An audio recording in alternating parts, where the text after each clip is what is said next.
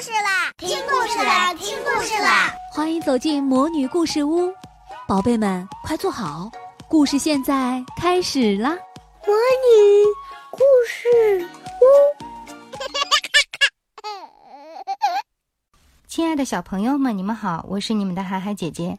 今天我要给大家带来的故事是安徒生童话里的《乘邮车来的十二位旅客》。严寒，满天星斗，万籁无声。砰！有人把一个旧罐子扔到邻家的门上。啪啪！这是欢迎新年到来的枪声。这是除夕，钟正敲了十二下。嘚儿哒啦啦，油车到来了。这辆大油车在城门口停了下来，它里面坐着十二个人，再也没有空地方了。所有的位子都占了。恭喜恭喜！屋子里的人说：“因为大家正在祝贺新年。”这时，大家刚刚举起满杯的酒，打算为庆祝新年而干杯。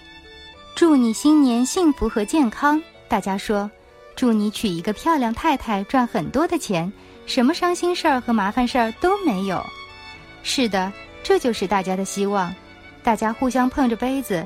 城门外停着油车，里面坐着陌生的客人，十二位旅客。这些人是谁呢？他们都带有护照和行李。的确，他们还带来送给你、送给我和送给镇上所有的人的礼物。这些陌生的客人是谁呢？他们来做什么呢？他们带来了什么呢？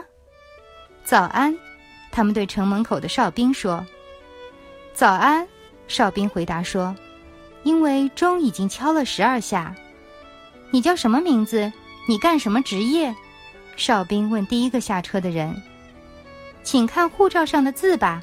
这人说：“我就是我。”他穿着熊皮大衣和皮靴子，样子倒很像一个了不起的人物。许多人把希望寄托在我身上。明天来看我吧，我将送给你一个真正的新年礼物。我把银毫子和银元扔给大家，我甚至还开舞会，整整三十一个舞会，比这再多的夜晚我可腾不出来了。我的船已经被冰冻住了，不过我的办公室里还是温暖又舒适。我是一个生意人，我的名字叫一月，我身边只携带着单据。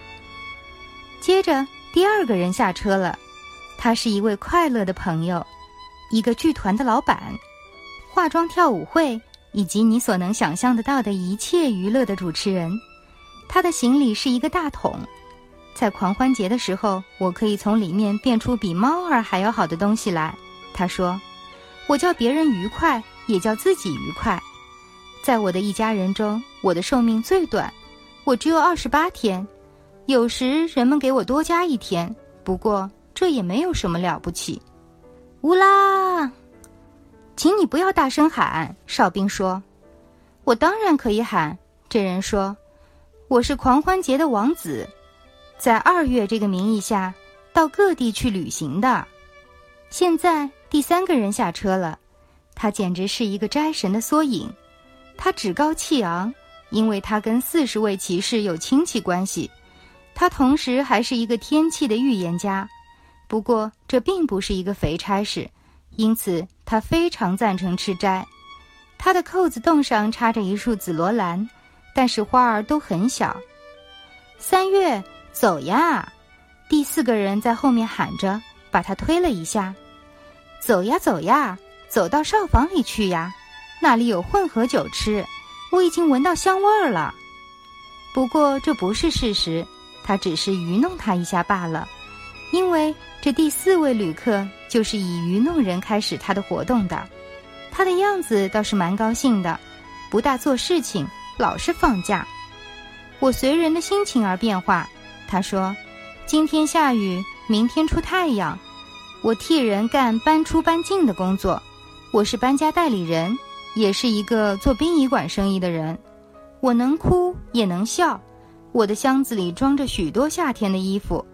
不过现在把它们穿起也未免太傻了，我就是这个样子。我要打扮的时候就穿起丝袜子，戴上皮手桶。这时有一位小姐从车里走出来，我是五月小姐。”她说：“她穿着一身夏季衣服和一双套鞋，她的长袍是淡绿色的，头上戴着秋牡丹，身上发出麝香草的香气，弄得哨兵也不得不嗅一下。”愿上帝祝福你，他说：“这就是他的敬礼。她真是漂亮，她是一个歌唱家，但不是舞台上。”而是山林里的歌唱家，他也不是市场上的歌唱家，不，他只在清新的绿树林里为自己的高兴而歌唱。他的皮包里装着克里斯蒂安·温德尔的木刻，这简直像山毛榉树林。此外，还装得有里加尔特的小诗，这简直像麝香草。现在来了一位太太，一位年轻的太太。坐在车里的人说：“于是，一位太太便走出来了。她是年轻而纤细、娇矜而美丽的。人们一看就知道她是六月太太。她生下来就是为了保护那七个睡觉的人的。他选一年中最长的一天来开一个盛大的宴会，好使人们有足够的时间把许多不同的菜吃掉。他自己有一辆包车。”但是他仍然跟大家一起坐在油车里，因为他想借此表示他并非骄傲的瞧不起人。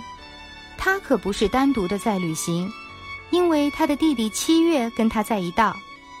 他是一个胖胖的年轻人，穿着一身夏天的衣服，戴着一顶巴拿马帽。他的行李带的不多，因为行李这东西在炎热的天气里是一种累赘。他只戴着游泳帽和游泳裤，这不能算很多。现在，妈妈八月太太来了，她是一个水果批发商，拥有许多蓄鱼场，兼当地主。她穿着一条鼓鼓的裙子，她很肥胖，但是活泼。他什么事都干，他甚至还亲手送啤酒给田里的工人喝。你必汗流满面才得糊口，他说。因为圣经上是这样说的：事做完了以后，你们可以在绿树林中跳舞和举行一次庆祝丰收的宴会。他是一个细致周到的主妇。现在有一个男子走出来了，他是一个画师，一个色彩专家。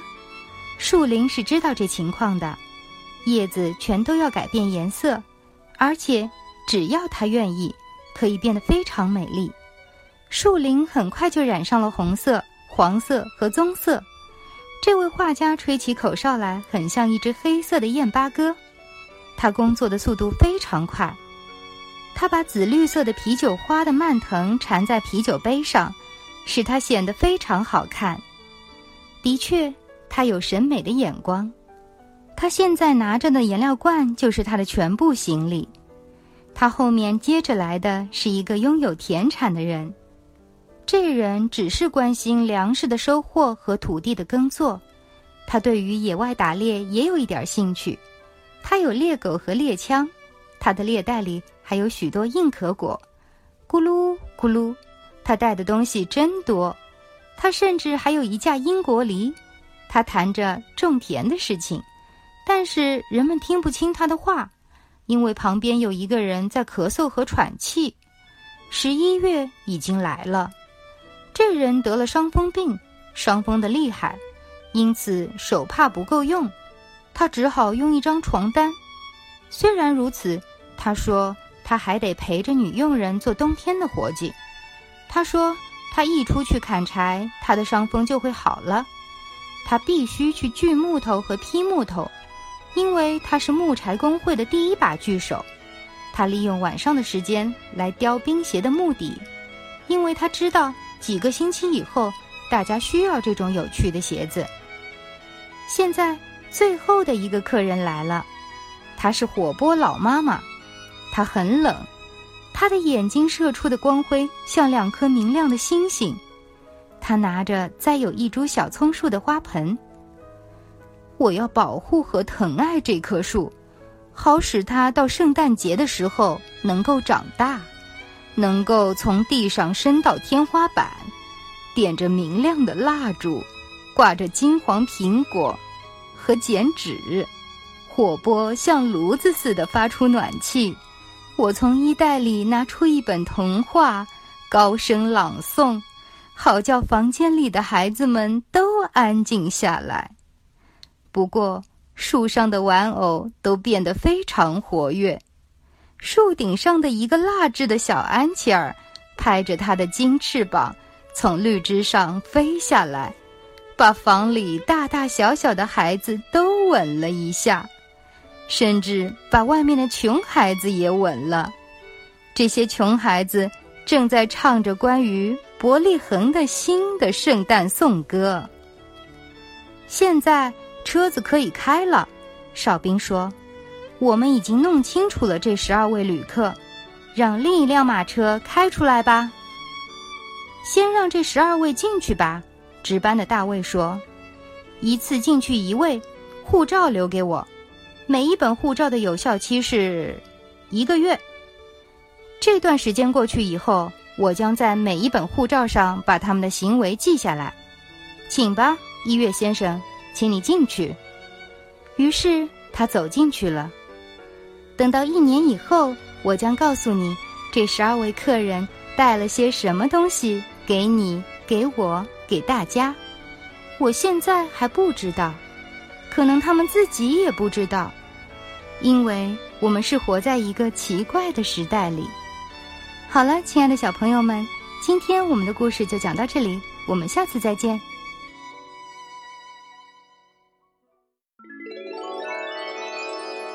亲爱的小宝贝们，今天的故事就讲到这儿了。想听更多的好故事，欢迎你在微信公众号上搜索“魔女故事屋”，加关注来和我们做朋友。这里有更多的好故事等着你哦。我们下期再见。